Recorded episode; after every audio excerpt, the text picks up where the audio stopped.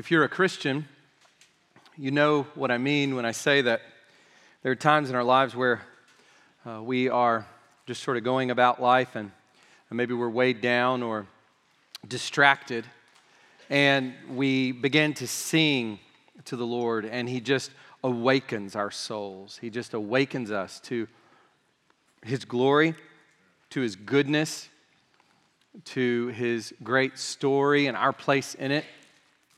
And so, you know, we really do take for granted the fact we get to come together every week like this and just sing praises to God, to sing to Him vertically, but to sing to Him with one another and to hear one another sing praises to the Lord.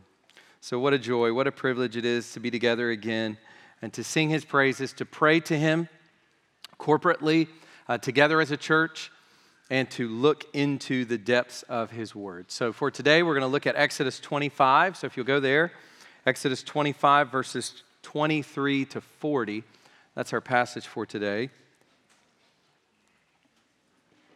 Exodus 25, 23 to 40. We are looking at the tabernacle at the end of the book of Exodus. So this is a precursor to the temple. So uh, there will ultimately be down the road, the time of Solomon, the temple will be built. This is a, a, a a stationary building, a massive building, an incredibly ornate building that is going to be in Jerusalem where God's people will worship.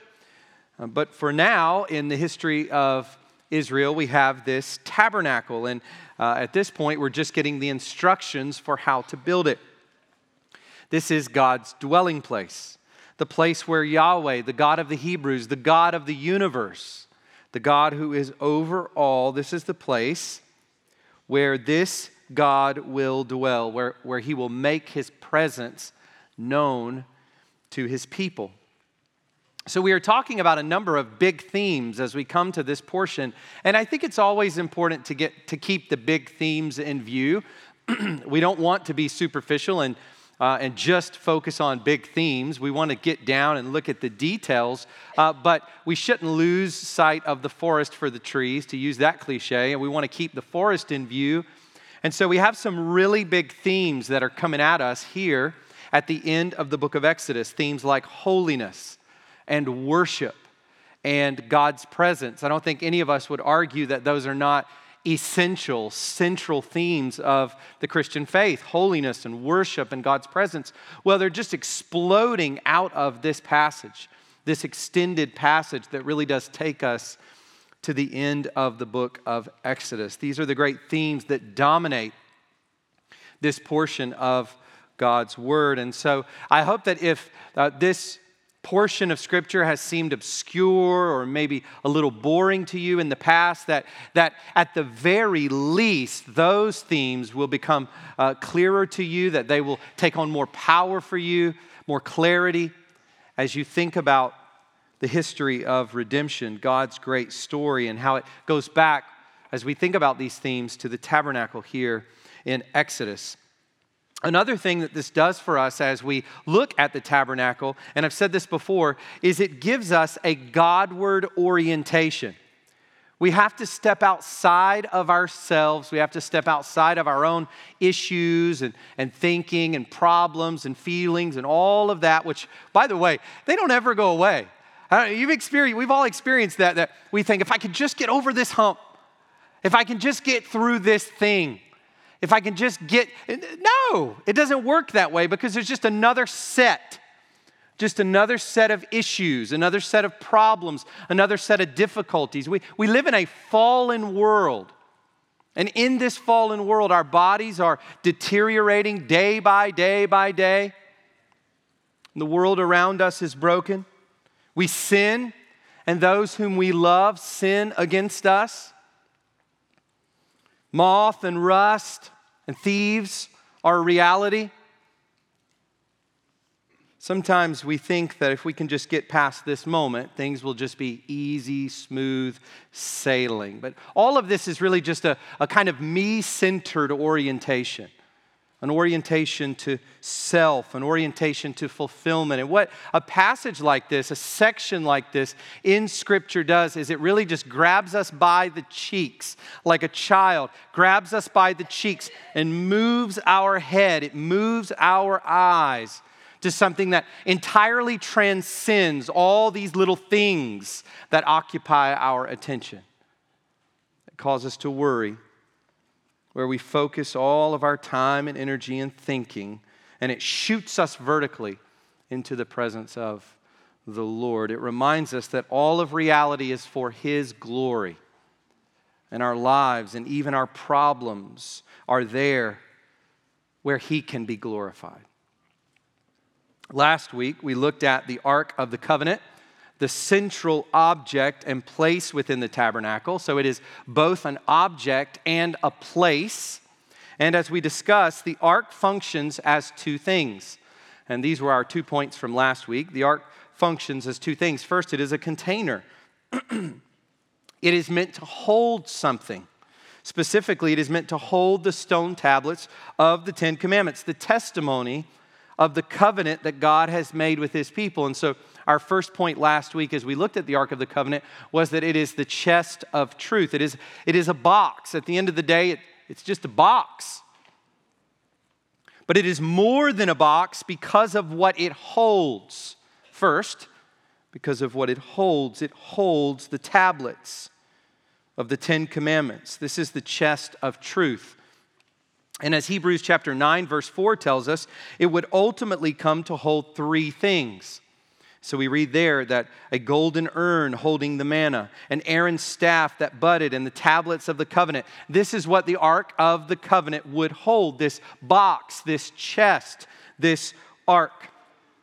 And it's interesting that the ark would hold those three things. And I think it tells us something essential about the nature of the ark, but also about the purpose of the Ten Commandments being in there. So let me say this. We know that the Ten Commandments were there because they reminded the people of their obligation, right? These were the commands from Yahweh. These were the stipulations, the requirements. And this was what God wanted from his people, what he commanded of his people. These were the terms of the covenant. And so the Ten Commandments remind the people of their obligation.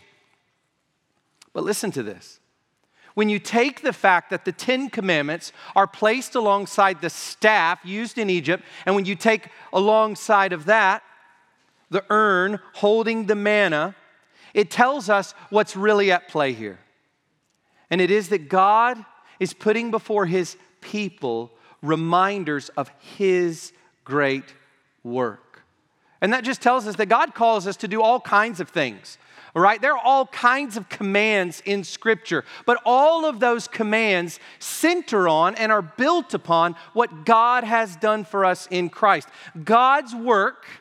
And then, out of God's work, out of God's redemptive work, out of God's grace to us in Christ, we then go and work.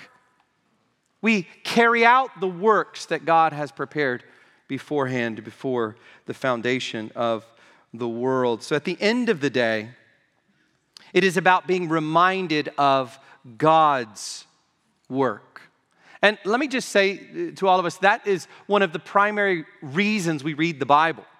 I, I always like to plug reasons why we read the Bible because sometimes uh, you may just be tempted to think of it as, as just sort of a, a, a discipline that you need to do. I, I, need to do this. I've become a Christian. I need to read the Bible. And, and that's all it is. And there's never any depth to it, there's never any real reason behind it. And one of the reasons that we read the Bible is so that we can constantly be confronted with what God has done, with God's work on our behalf. It is there that we experience a love for God. If you feel like your love for God has grown cold, you will rediscover your love for God as you see the work of God on your behalf. As you consider that this great story of redemption, all the wondrous things that God has done, and how He has graciously and mercifully, apart from anything that you have done, folded you into that story. We need these reminders of God's work, and the ark functioned as a container that held these reminders. Second, it is a place of atonement. So it's a container, but it is also a place of atonement. This wooden chest or box overlaid with pure gold comes with a lid also made of pure gold a lid with these angelic beings, these cherubim. And by the way, some people ask me, hold on, uh, are you pronouncing that that way? Well, that's the way that it is pronounced in Hebrew, the cherubim. So we obviously pronounce this cherubim. So don't get hung up on that. Continue to pronounce it as cherubim if you wish. What I tell people is I try with standard names like Joseph or David or just to say it normal, but I try to pronounce these things as they are pronounced in the language in which it was written. And so that's what they are. They're these angelic beings there on the end of, on each end of the mercy seat. And as we talked about last week, it is a picture of Eden. It reminds the people, uh, the, the high, well, all of the people know about this, but of course, the high priest who will enter into the holiest place, the Holy of Holies, it reminds the people that they are in this worship, as it were, going back to Eden. They're going back to before the fall. As we remember the cherubim, the cherubim put at the entrance to the garden, and there through the entrance to the garden was the tree of life and God's presence, which Adam and Eve had foregone with their sin. So it is a picture of Eden, a picture of heaven uh, Eden is itself a picture of heaven, where these angelic beings surround God's throne and worship Him day and night, moment by moment. The worshipers of Israel are going back into Eden, but they're also going up into heaven as they commune with the living God. So it's a picture of Eden, a picture of heaven, but also a place of forgiveness. This is where the high priest, once a year, would sprinkle the blood and the Lord would see the blood and pass over the sins of his people. This is the place of mercy. So it's the chest of truth, but it is also the place of mercy. And as I said last week, uh, what incredible pictures of the gospel we get in the Passover and here with the mercy seat and the Day of Atonement.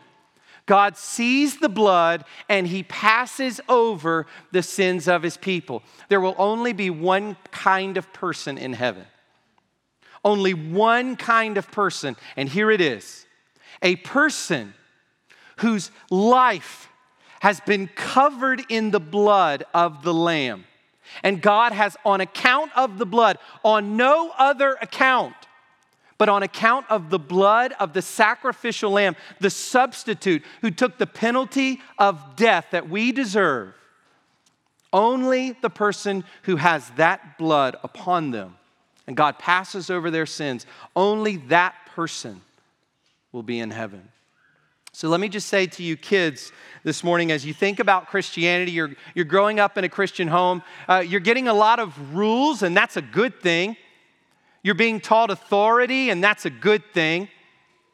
And you're being shown various practices, and those are good things. But let me say this to you do not merely grow up to be a religious person. Grow up to be a person who trusts in the blood of the Lamb. Because apart from that blood covering you before the face of God, you will die in your sins and spend eternity in hell. There's only one way to be forgiven, there's only one place to find mercy, and that is through the blood of the Lamb, the Lord Jesus Christ. So it is the chest of truth and the place of mercy. Today we come to two more objects in the tabernacle, two more pieces of furniture in God's portable house, and that's really what we're looking at. This is uh, pictured as God's house. Uh, God doesn't need uh, anything particularly special. Uh, God is his own glory. He, he doesn't need the human beings to create him some massive mountain like structure, like a ziggurat or some sort of pyramid. Uh, just a simple house will do.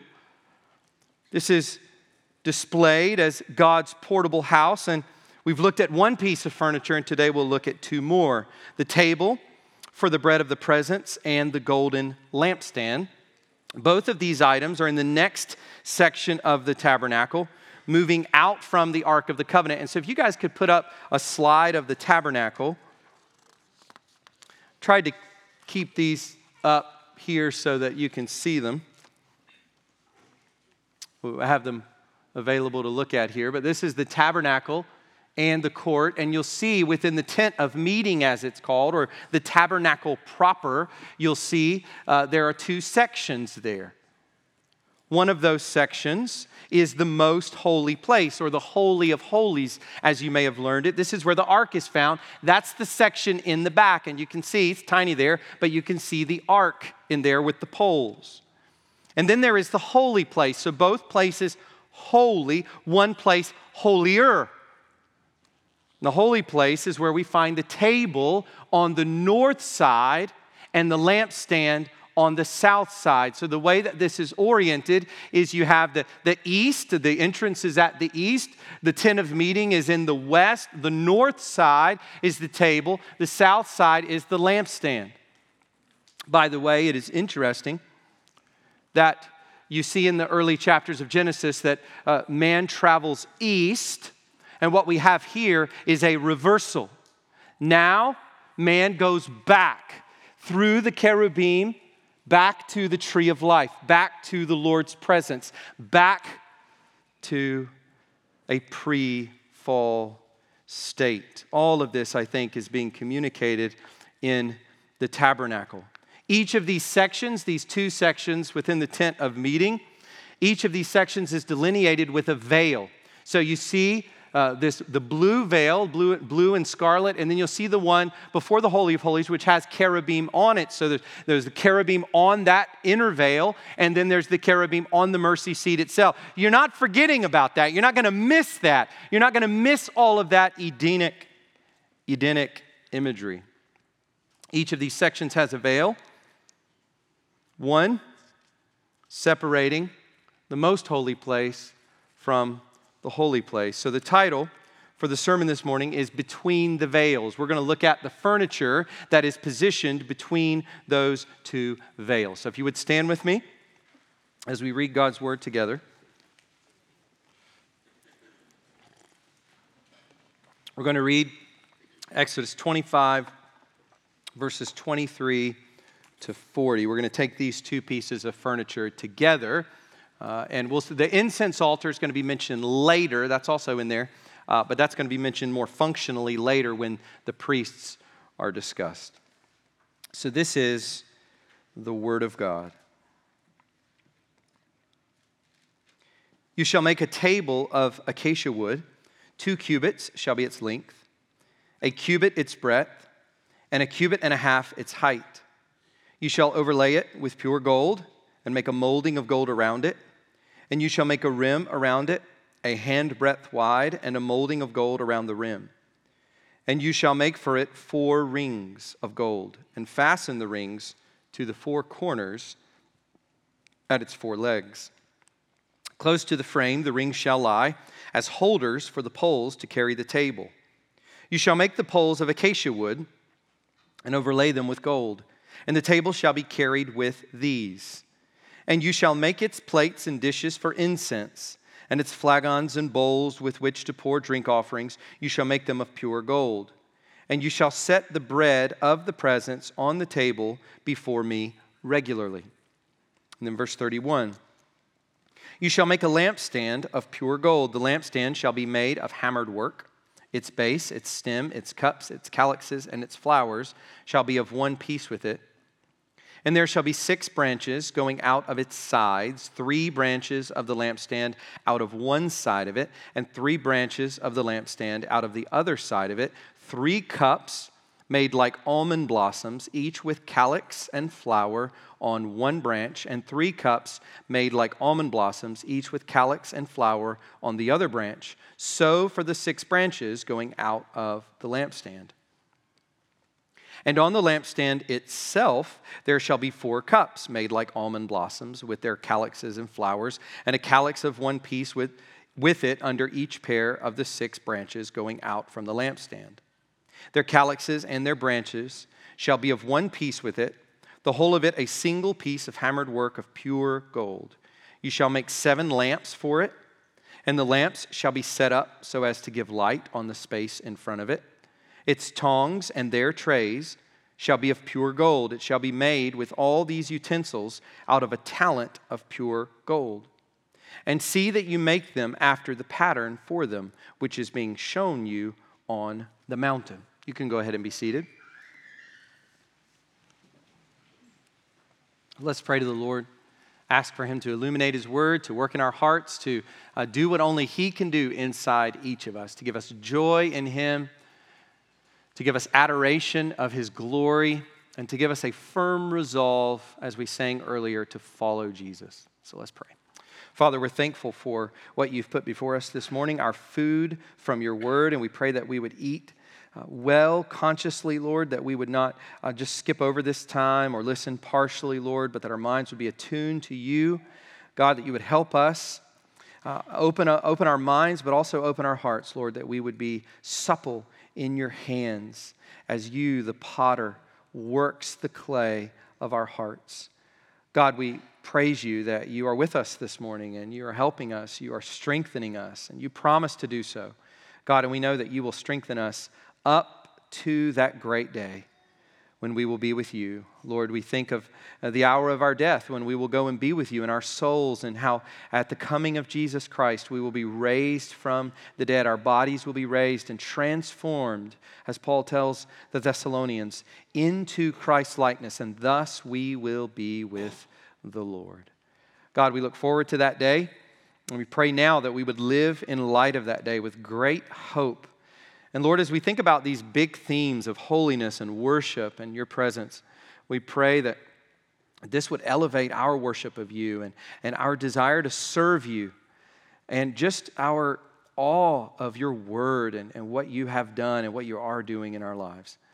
Father, we pray for our children, those uh, among us this morning and those learning in the back, but uh, particularly those here in, in, under the preaching of your word in this room, Lord, I pray that you would use what is said this morning to show them their need for Christ and the absolute emptiness and meaninglessness of a life, no matter how fun, no matter how uh, glamorous, just the pure emptiness of a life lived apart from Jesus Christ.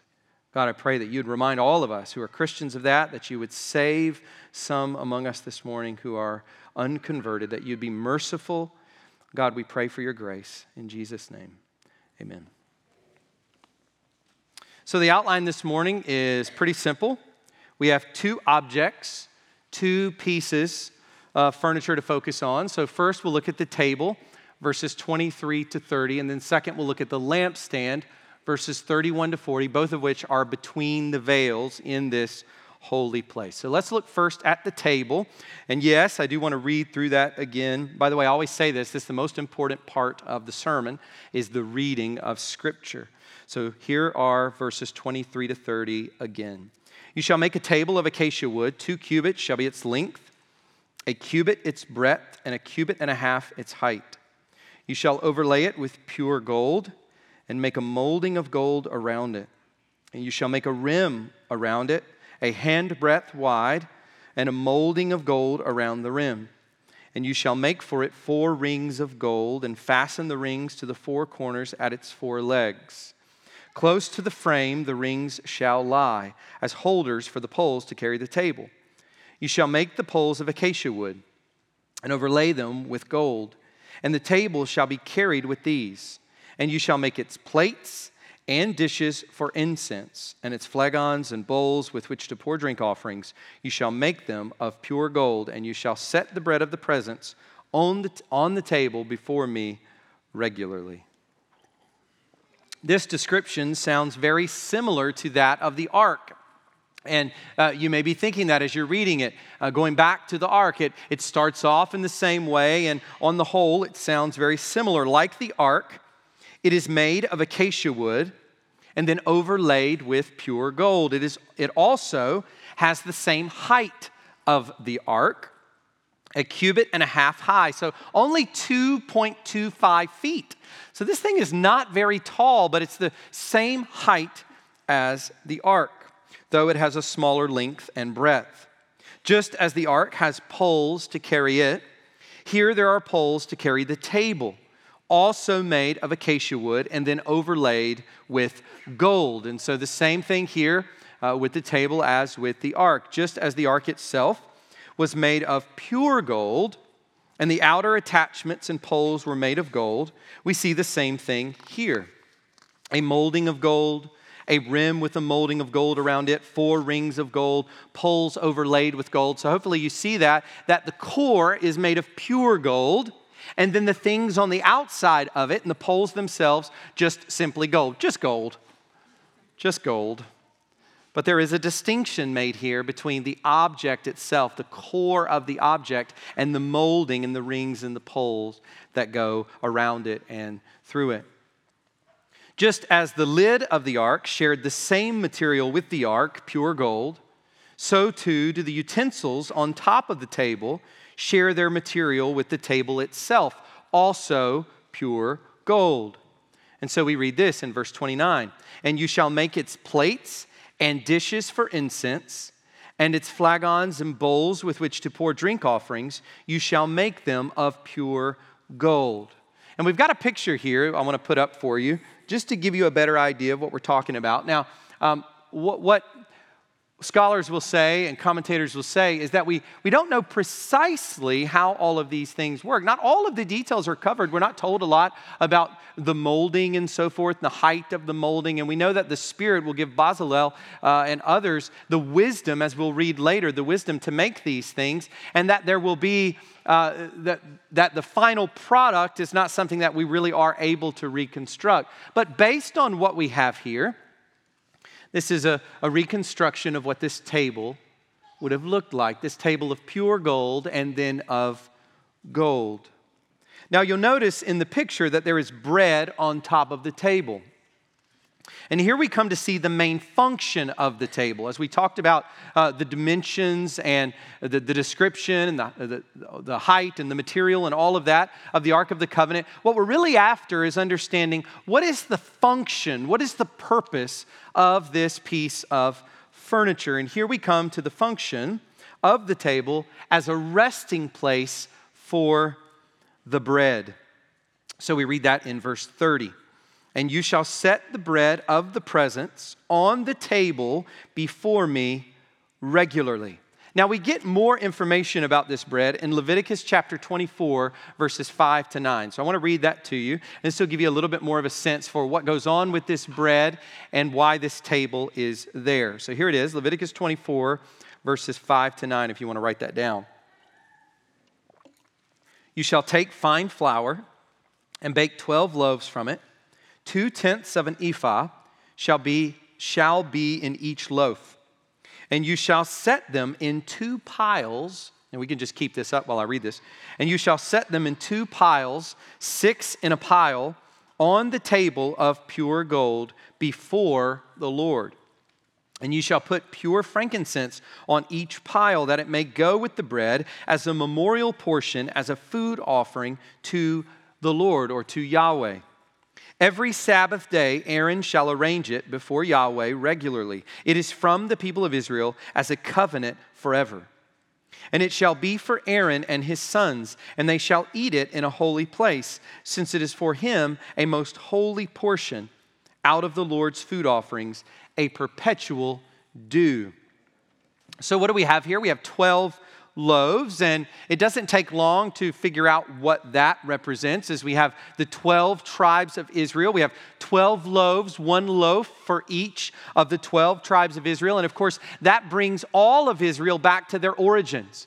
It brings them back to those early days in Genesis. And if you were here when we went through Genesis, you remember walking alongside of Abraham, Isaac, and Jacob. You could call after Genesis 11, uh, really at the end of Genesis 11, you, you could call Genesis, uh, you could entitle Genesis the God of Abraham, Isaac, and Jacob, because that's what the, the whole book is about after chapter 11. We walked alongside of Abraham and Isaac and Jacob, and we remember Jacob having these 12 sons in fulfillment of the promise that God made to Abraham that he would multiply his offspring. And God begins, by the end of Genesis, he begins to build, and particularly at the beginning of Exodus, he begins to build an entire nation out of the 12 sons of Jacob. So each loaf reminding the Israelites of their origins, and the loaves together reminding the Israelites that God took 12 sons and he multiplied them exponentially and created a nation for the sake of his glory and his name. And this bread, we are told there in Leviticus 24, is placed before the Lord or in his presence as a food offering. So it serves as an act of worship, as a constant reminder of the Lord's presence there in the tabernacle. And so some have, have associated this with sort of feeding God, giving God his, his food.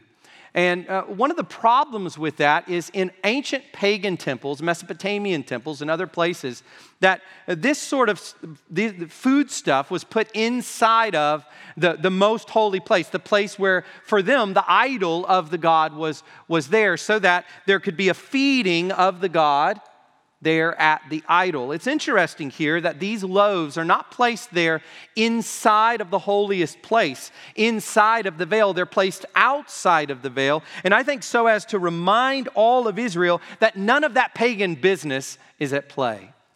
God doesn't need any food, He's in need of nothing. All that exists comes from His hand. God is not like the gods of the nations, but though He needs no food, he is there. And placing the bread reminds the people of this truth that God is there. So I hope you understand what I'm saying. The bread being there reminds that there is there's a presence, that someone is home. He hasn't gone away as Elijah taunts the, the prophets of Baal on Mount Carmel. Uh, maybe he's gone on a journey or he's using the bathroom or something like that. God doesn't do any of that. He's present, unwaveringly present. Though he needs no food, he is there. And the, each loaf of bread stacked upon one another, 12 total, reminds the people that he is there. Let me just say this how often do we need to be reminded that God is, in fact, there? It is so easy to forget that. That God is only present, He's only there in, in certain situations.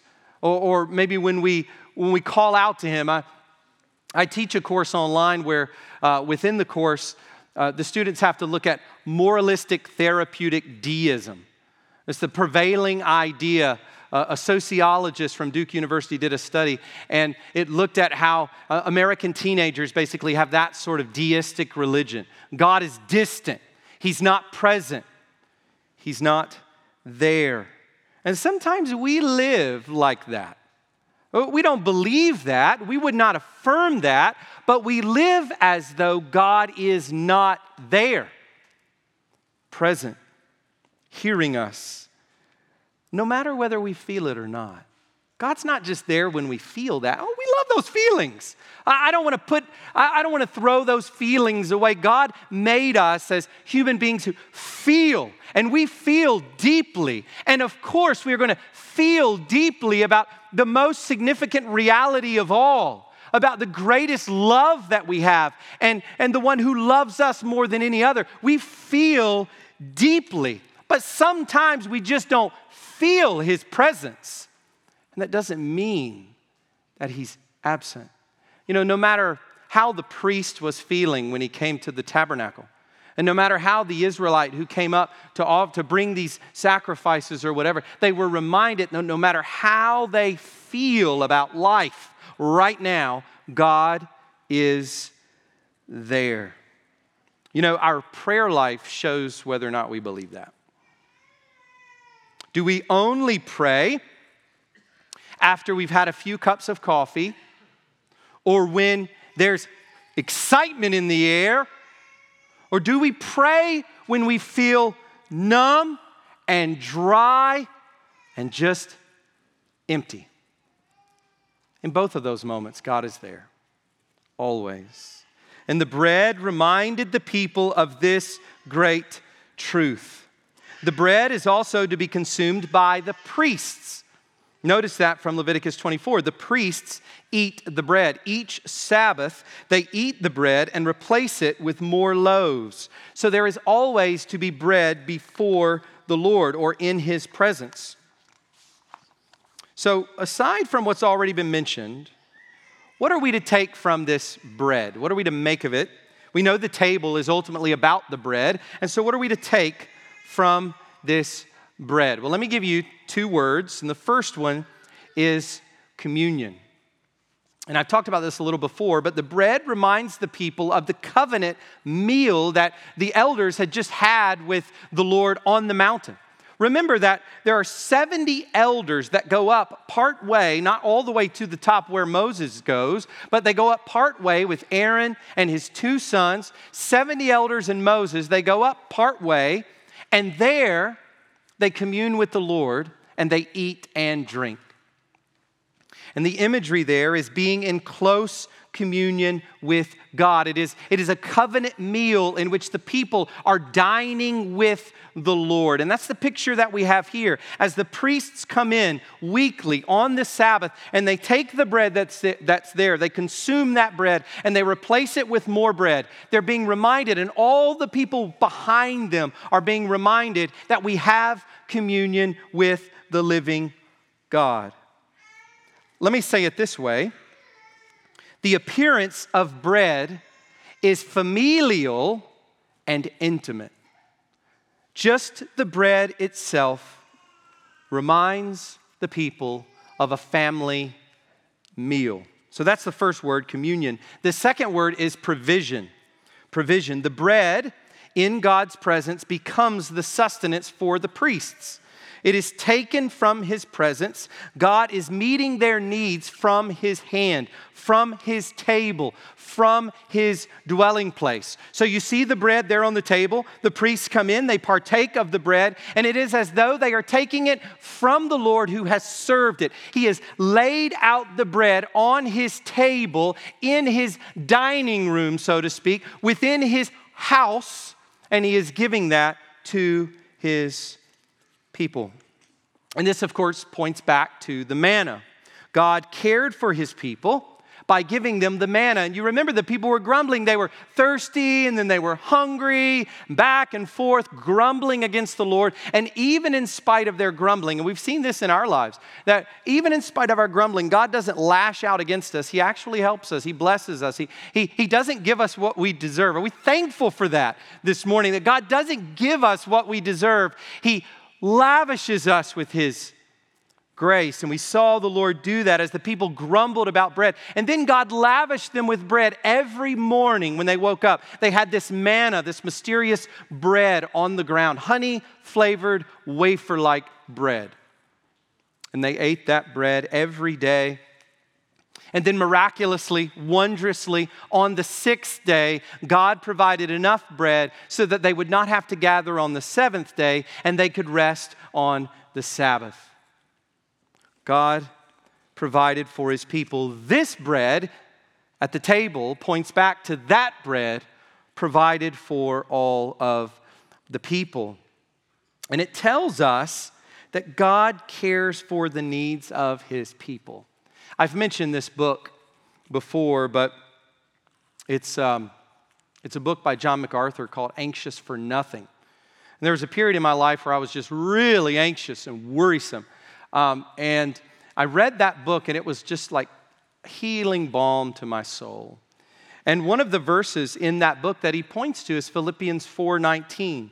Philippians 4:19 Paul says, "And my God will supply every need of yours according to his riches in glory in Christ Jesus. That anything that we need, God will supply. You know what that tells us? Is that if things are going a particular way and we're not getting something that we want, we need to understand that according to God's wisdom, it is not something that we need. And that's really hard for us because we know what we need. We got it all figured out. We know precisely what we need and when we need it, and we're willing to wait a little bit, you know, to learn patience and all that stuff. But then we want God to give it to us because that's what we need, and we know that's what we need. We've worked it out in our own minds according to our own wisdom. But that's not what God gives us. He will supply every need of ours, right up until death and through death, with every circumstance we face. And it reminds us of that. The manna does, as well as this bread here on the table. It also, more significantly, points forward to our bread from heaven. John chapter 6, verses 32 to 35, which we read earlier, listen to what the Lord Jesus says. Jesus then said to them, Truly, truly, I say to you, it was not Moses who gave you the bread from heaven, but my Father gives you the true bread from heaven. So let me just pause right there. Uh, Jesus is doing a couple things there, but one of those is that he is putting the people's minds, taking the people's minds off of the bread that fills the tummy the bread that fills the flesh. Like when he was tempted and, and Satan tempted him to turn a stone into bread. He's tempted to, to fill the flesh after 40 days of not eating. Jesus is taking their minds off of what they need for the body, and he's putting their minds on what they need eternally for their souls. And he says this For the bread of God is he who comes down from heaven and gives life to the world. They said to him, Sir, give us this bread always. Just kind of like, you know, not getting it. They said to him, Sir, give us this bread always. Jesus said to them, I am the bread of life. And listen to his promise Whoever comes to me shall not hunger, and whoever believes in me shall never thirst. I am the bread of life.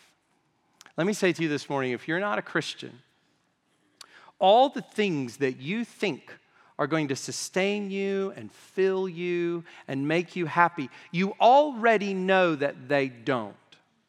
Right? You already know that. And you know that because God has given you enough experiences in life to know that having perfect health really is not everything having a big promotion where you got so much more money in the bank, eventually it, you still just need more. You just need more money because the more money you get, the more ideas you have for how to spend that money, and the bigger your view of, of earthly reality becomes. It just doesn't, it doesn't please you. It doesn't satisfy you. It doesn't sustain you, and you know that already. So here's the question just from a rational standpoint why are you still pursuing what has failed you? Why are you still chasing after what you know can never satisfy your soul? Jesus is the bread of life. He will give you joy, peace. He will give you true blessedness true happiness in this life and in the life to come. And He will give you Himself. He Himself is the bread of life. So, just as the manna pointed to this great need and this great sustenance, so too does the bread on that golden table point to the great need that all of Israel and all of us have. The bread sent down from heaven. Secondly, we come to the lampstand.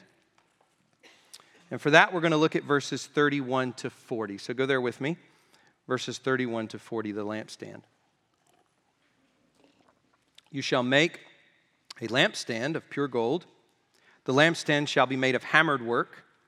Its base, its stem, its cups, its calyxes, and its flowers shall be of one piece with it and there shall be six branches going out of its sides, three branches of the lampstand out of one side of it, and three branches of the lampstand out of the other side of it, three cups made like almond blossoms, each with calyx and flower, on one branch, and three cups made like almond blossoms, each with calyx and flower on the other branch.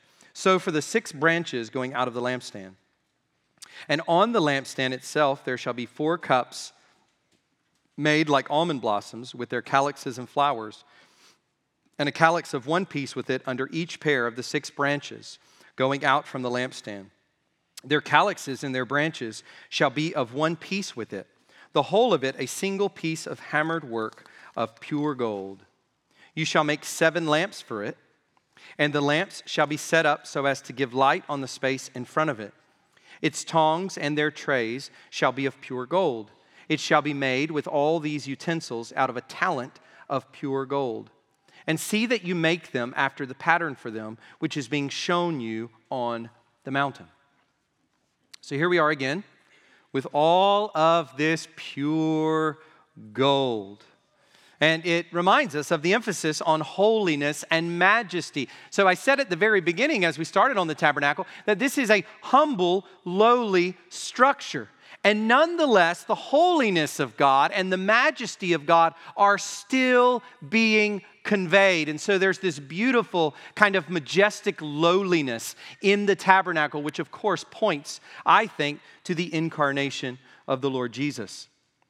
Although humble, this is the earthly dwelling place of the living God, of the King of the universe. This is a place that must be approached with reverence, not to be approached by the priests lightly or flippantly, but with an attitude of holiness and a recognition of God's holiness.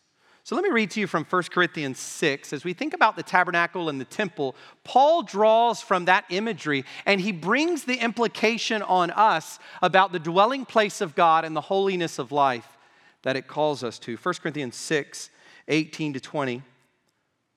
Paul says this Flee from sexual immorality. Every other sin a person commits is outside of the body, but the sexually immoral person sins against his own body. Or do you not know that your body is a temple of the Holy Spirit within you, whom you have from God. You are not your own, for you were bought with a price. So glorify God in your body. So let me scroll back for a moment. When the priests walk in and they see all of this gold, their minds immediately are to go to God's holiness, God's majesty, my care, my carefulness. When we think of the gospel, when we think of what Christ has done for us on the tree, when we think about the, the bearing of the wrath of God, when we think about the bearing of the curse, we think about Christ's resurrection and his ascension and his session at the right hand of the majesty on high. When we think about the giving of the Holy Spirit to the church, which we read about in Acts chapter 2, we are meant to think as that priest thought when he walked into the holy place and the high priest once a year into the most holy place. We are meant to think with such care about how we carry out our lives, how we employ our members. And isn't it interesting that the one category of sin that Paul most associates with grieving these realities. The one category of sin that Paul most associates with smashing that lampstand and smashing the ark and treating God's gospel, God's Son, His blood, His indwelling spirit frivolously and flippantly. The one category of sin that Paul associates with that is sexual immorality.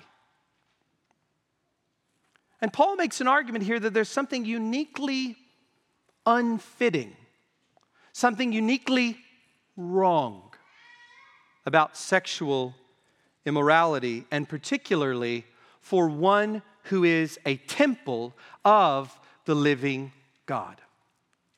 So let me just say this this morning. I, I don't know where you are with that in your life. I don't know the ways in which You're struggling in your life right now, but we live in a hyper sexualized culture. We live in a culture filled with sexual temptations everywhere we look.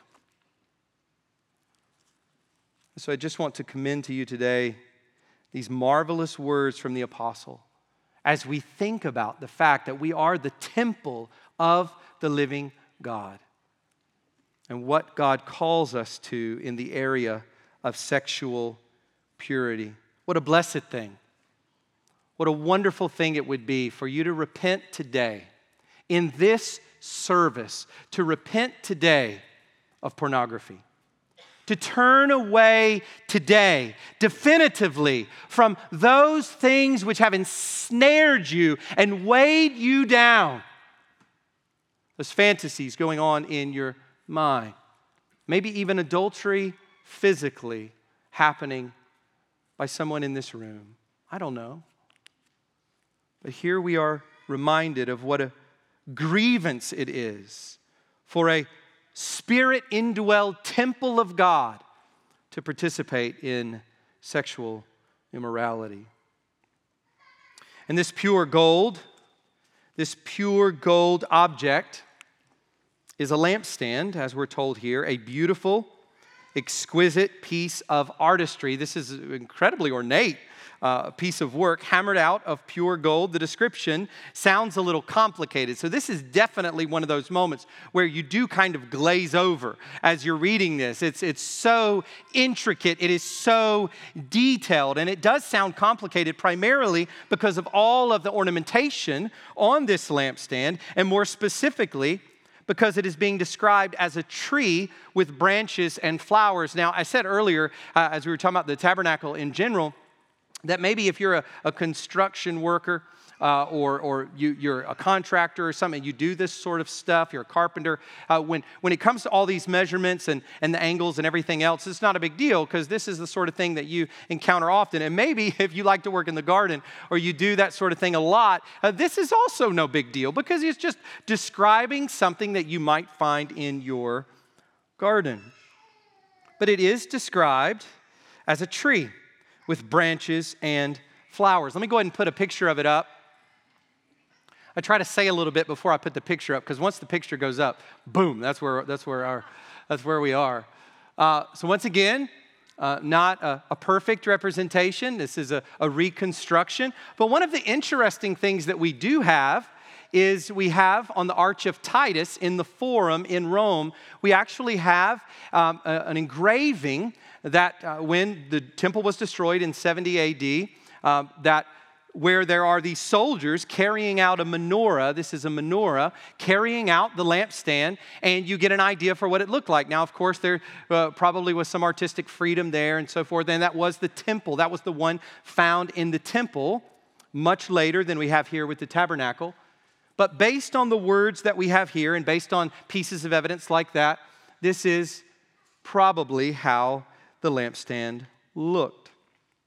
It has a base, a stem, cups made like almond blossoms, calyxes, flowers, branches, all of this flower and tree language. The big idea here is that it has six branches and one stem, each of which having a cup at the top. So you see that there's a cup on the stem, which goes all the way to the top, and then the branches probably uh, came up to the same level three branches on each side with the cup being level, all the cups being level on the top.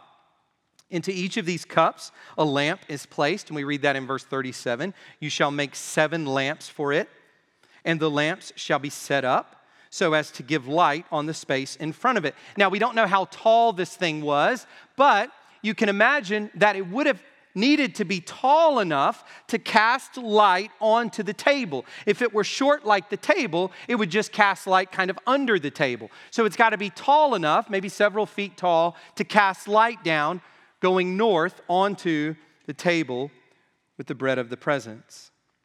There are utensils needed to attend to the lamps, and we read that in verse 38 its tongs and their trays shall be of pure gold. Finally, verse 40 reiterates what we've seen already, and we see and see that you make them after the pattern for them which is being shown you on the mountain. So that's the lampstand.